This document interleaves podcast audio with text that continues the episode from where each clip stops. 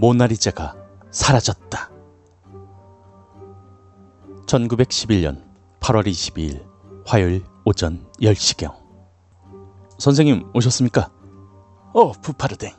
아직 마무리 작업이 남아서 말이야. 네, 선생님. 그럼 읽보십시오. 어, 어, 부, 부파르댕. 어, 없어. 없다고. 네? 뭐가 없어졌다는 건가요? 어, 어, 모나리자. 어, 모나리자가 없어졌어. 작품명 모나리자. 작가 레오나르도 다빈치. 제작 연도 1503년에서 1506년. 크기 가로 53, 세로 77cm. 예상 가격 1억에서 7억 4천3백만 원 사이. 미술사 최대 도난 사건. 16세기 프랑스의 국왕이었던 프랑스와의 일세의 손에 들어간 이후 프랑스의 국유 재산으로 보관되던 유화 모나리자. 이후 프랑스 파리의 루브르 박물관에 전시되던 이 유화는 1911년 8월 21일 말 그대로 누구도 눈치채지 못한 사이에 사라졌다. 루브르 측이 모나리자의 도난 사실을 인지한 것은 다음 날인 22일 정오 무렵 그마저 당일 모나리자를 모사하고자 방문한 프랑스의 저명화가 루이 베루 덕분이었다. 이날 오전 10시경 모나리자를 배경으로 한 루브르 박물관 내부를 그리고 있던 루이 베루가 처음으로 이변을 눈치챈다. 모나리자가 전시되어 있던 살롱 카레에 언제나 미소를 보여주었던 여인의 모습이 보이지 않았던 것. 대신 여인이 있던 자리에는 액자 고정 못만이 덩그라니 남아 있었다. 루이 베루는 즉시 경비인 푸파르댕을 불렀다. 어, 푸파르댕, 어, 모나리자가 없어졌네. 에이, 선생님, 누가 감히 모나리자를 훔쳐가겠습니까? 어제가 월요일이라 휴관하지 않았습니까? 아마 저희 사진사가 사진 작업한다고 어제 모나리자를 가져가 놓곤 게으름을 피우고 있나 보죠. 아, 정말인가? 아, 그것 참. 이제 곧 마무리인데 말이야. 이봐, 푸파르댕. 사진사한테 가서 작업이 다 끝났으면 어서 반납해달라고 좀 전해줄 수 없겠나? 부탁함세. 이때만 해도 모나리자는 박물관 측의 사진 작업으로 인해 잠시 떼어진 것이라고만 여겨졌다. 그도 그랬던 것이 당시 루브르 측은 한창 박물관 내의 소장품들을 모두 사진 촬영해 놓는 일종의 앨범화 작업을 진행 중이었던 것이었다. 그러나 루이 베로의 부탁에 투덜거리며 사진사를 찾아갔던 부파르댕은 그곳에서 사색이 되어 읊조린다. 아, 모나리자가 어, 없어졌어. 그렇게 모나리자의 도난 사실은 이날 정오 무렵에야 드러난다. 신고를 받은 경찰이 즉각 비밀리에 내부를 수색하기 시작했고 아무런 진전이 없자 오후 3시경부터는 아예 박물관 전체를 폐건하기에 이른다. 하지만 본격적으로 시작된 수색에도 루브르 측과 경찰은 범인이 누구인지는커녕 당장 모나리자가 언제 없어진 것인지도 파악하지 못하고 있었다. 모나리자가 이틀 전까지는 제자리에 있었다는 사실과 모나리자의 액자와 유리로 된 보호 케이스가 계단에서 발견되었을 뿐이었다. 이에 루브르 측이 할 수 있는 것이라곤 박물관을 일주일간 폐관한 채 경찰의 수사에 얌전히 협조하는 것 뿐이었다. 하지만 프랑스 경찰의 서화를 건 수사에도 불구하고 모나리자의 행방은 추측조차 할 수가 없었다. 물론 이는 범인상에 대해서도 마찬가지였다. 다만 워낙 감쪽 같은 절도였기에 복수범에 의한 계획적인 절도라고 추측할 뿐이었다. 결국 프랑스 정부는 완전 비상 상태에 들어섰고 각구의 항구와 세관에도 초비상이 걸렸다. 그러나 시간이 흘러도 모나리자의 자취는 찾을 수가 없었고 사람들은 인류의 문화유산을 어처구니 없이 잃어버린 프랑스 정부를 향해 조소와 비난을 보냈다. 여기에 프랑스 경찰이 모나리자 도난과 관련해서 당대의 예술가이던 이탈리아 태생의 프랑스 영주권자인 작가 기욤 아폴리네르와 스페인 태생의 프랑스 영주권자인 파블로 피카소를 잘못 연행하면서 여론은 더욱 악화되었다. 아폴리네르의 조수로 일했던 게리 피에레가 실은 루브르 박물관의 단골 도둑인 것이 밝혀지면서 경찰이 이들에게도 용의점을 두었던 것.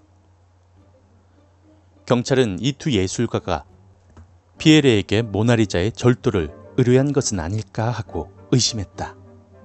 뭐 어쨌든 경찰은 여론으로 인해서 무슨 성과라도 내야만 했다. 이와 같은 상황에 아폴리네르와 피카소는 몹시 난처해 했다. 그들은 피에레가 도둑질을 일삼던 자였는지 까맣게 몰랐던 것. 특히 피에레로부터 흉상 두 점을 구입한 적이 있던 피카소의 심정은 이루 말할 수가 없을 정도였다. 결국 1911년 9월 초 아폴리네르는 체포되어 5일 동안 구류되었고 피카소 역시 소환되어 조사를 받기에 이르렀다. 이후 용의 선상에 오른 이 두 예술가는 울먹이면서 결백을 호소한 끝에 다음해 1월 온전히 혐의를 벗게 된다. 여담으로 이 사건으로 인해서 두 예술가 중에 누가 더 피해를 많이 입었느냐고 묻는다면 단연코 아폴리네르라고 답할 수 있겠다. 적어도 피카소가 피에레로부터 구입한 흉상에 영감을 받아서 미술사에 중요한 의미를 갖는 아비뇽의 처녀들을 그릴 수 있었다면 아폴리네르는 5일 동안 구류되는 꼴을 당하고 말았으니 말이다. 훗날 아폴리네르는 해당 사건에 대해서 다음과 같이 불평했다고 한다. 참나, 그거 알아? 모나리자 도난 사건으로 프랑스에서 체포된 유일한 사람이 나라는 거. 이처럼 모나리자 도난 사건이 완전히 미궁으로 빠지면서 루브르와 프랑스는 국제적인 망신살을 당한다.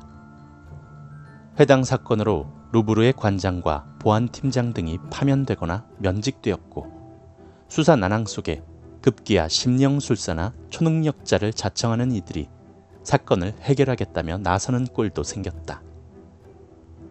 물론 초자연적인 힘에도 이 세기의 명화는 모습을 드러내길 거부했다. 해가 흘러 1912년 프랑스 내의 여론은 점점 모나리자와의 이별을 준비하기 시작했다. 그리고 동령 겨울엔 루브르 측마저 비워두었던 모나리자의 자리에 나파엘로의 발다살의 카스틸레온의 초상을 전시하기에 이르렀다. 그렇게 위대한 유산은 생각보다 빠르게 잊혀져 갔다. 그러던 1913년 겨울, 처음 사라졌을 때와 마찬가지로 모나리자가 갑작스럽게 그 모습을 드러내었다. 어느 정체 모를 자가 이탈리아 피렌체의 갤러리 주인인 알프레도 게리에게 다음과 같은 편지를 보냈던 것이다. 일찍이 나폴레옹이 약탈해 갔던 우리 조국의 자긍심, 그 자긍심을 내가 가지고 있어. 우리 조국의 자부심을 상징하는 레오나르도의 모나리자 말이오. 이러한 주장에 혹시나 싶어 연락을 취한 게리는 이 정체불명의 남자가 소유한 모나리자에 대해 이탈리아의 대표적인 미술관인 우피치 미술관 관장 지오반니 포지에게 감정을 의뢰했다.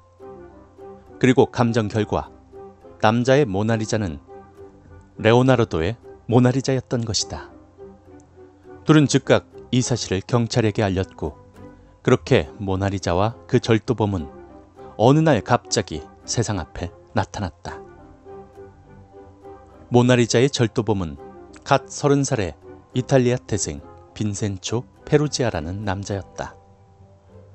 그는 모나리자를 훔치기 1년 전 모나리자의 보호용 유리 케이스를 설치하는 일에 참여한 적이 있었다. 그 덕분에 그는 그 루브르의 보안망을 어떻게 피해가야 하는지를 알고 있었다. 그렇게 그는 휴관일을 하루 앞둔 1911년 8월 20일 루브르 박물관의 입장에서 폐관할 때까지 벽장 속에 몰래 은신에 들어 있었다. 그 뒤로는 일사천리였다. 다음날 아침 페루지아는 모나리자의 액자에서 그림만을 빼내어 미리 준비한 작업복, 즉 박물관 내 직원들이 주로 입던 예술가풍의 흰색 가운 안에 숨긴 채 입구 쪽 경비가 잠시 물을 들어간 사이 유유히 박물관을 빠져나갔다. 그리고는 훔친 모나리자를 자신의 아파트에 숨기고선 그 누구에게도 발설하지 않은 채 침묵을 유지했다. 한편 천만 다행으로 이탈리아에서 체포되면서 그곳에서 재판을 받게 된 페루지아는 다음과 같은 주장을 했다. 나폴레옹이 우리 모나리자를 약탈하지 않았소. 그래서 내가 다시 조국으로 가지고 온 것이오. 뭐 모나리자 도난 사건의 전말이 드러나자 당연히 이탈리아 국민들은 페루지아를 영웅시하기 시작했다. 모나리자가 본래는 레오나르도의 사후, 모나리자를 상속받은 그의 제자로부터 프랑스와 1세가 구입하면서 프랑스 왕가의 소유가 된 것이라는 사실과 무관하게 말이다. 그렇게 이탈리아 내의 여론은 페루지아를 애국자로 추앙했고 이러한 분위기는 재판에까지 이어졌다. 결국 페루지아는 정상 참작을 받아서 징역 1년을 받았으며 후엔 형기가 더 줄어들어 최종적으로 7개월간의 징역형을 받게 되었다. 그리고 모나리자는 이탈리아 내에서 이른바 고별 전시회가 있었고 그리고 나서 루브르 박물관으로 돌려보내졌다. 모나리자를 훔친 뒤 즉각 자국의 박물관에 기부하지 않고서 사건이 잠잠해질 때까지 기다렸다가 그림 판매상에게 금전을 받고 넘기려 했던 사실로 미루어 페루지아가 준비했던 주장은 사실이 아닐 수도 있으며 그를 정신 감정했던 의사의 진단으로 페루지아는 매우 단순 명료한 사람으로 모나리자 도난에서 어떠한 철학적 심오함은 없는 것으로 보인다는 것으로 미루어 보아 단순히 자국의 천재가 남긴 유산이 다른 나라에 있는 것을 용납할 수 없었던 것일 수도 있다. 어쨌든 페루지아는 100년이 지난 지금도 이탈리아 내에서 영웅 대접을 받고 있으며 그의 고국에선 모나리자 도난 사건을 모나리자 수복 사건으로 부르고 있다. 그리고 이탈리아는 최근까지도 프랑스의 이 미소 짓는 여인의 반환을 요구하고 있다. 역사상 가장 유명한 예술품인 모나리자는 사실상 도난당했다가 돌려진 이후 그러한 명성을 손에 넣게 된 것이다. 예술품은 탄생과 함께 개인이든 국가든 그들로부터 도난당하는 역사와 함께 하고 있다. 현재까지 도난당한 예술품들은 한화로 수조 원대에 다다른다. 도난당한 예술품은 세상에서 가장 찾기 어려운 도난품이다. 한 점에 수십억에서 수천억에 이르는 이러한 도난품들이 누구의 서재에 있는지는 실질적으로 알아내기가 불가능하다.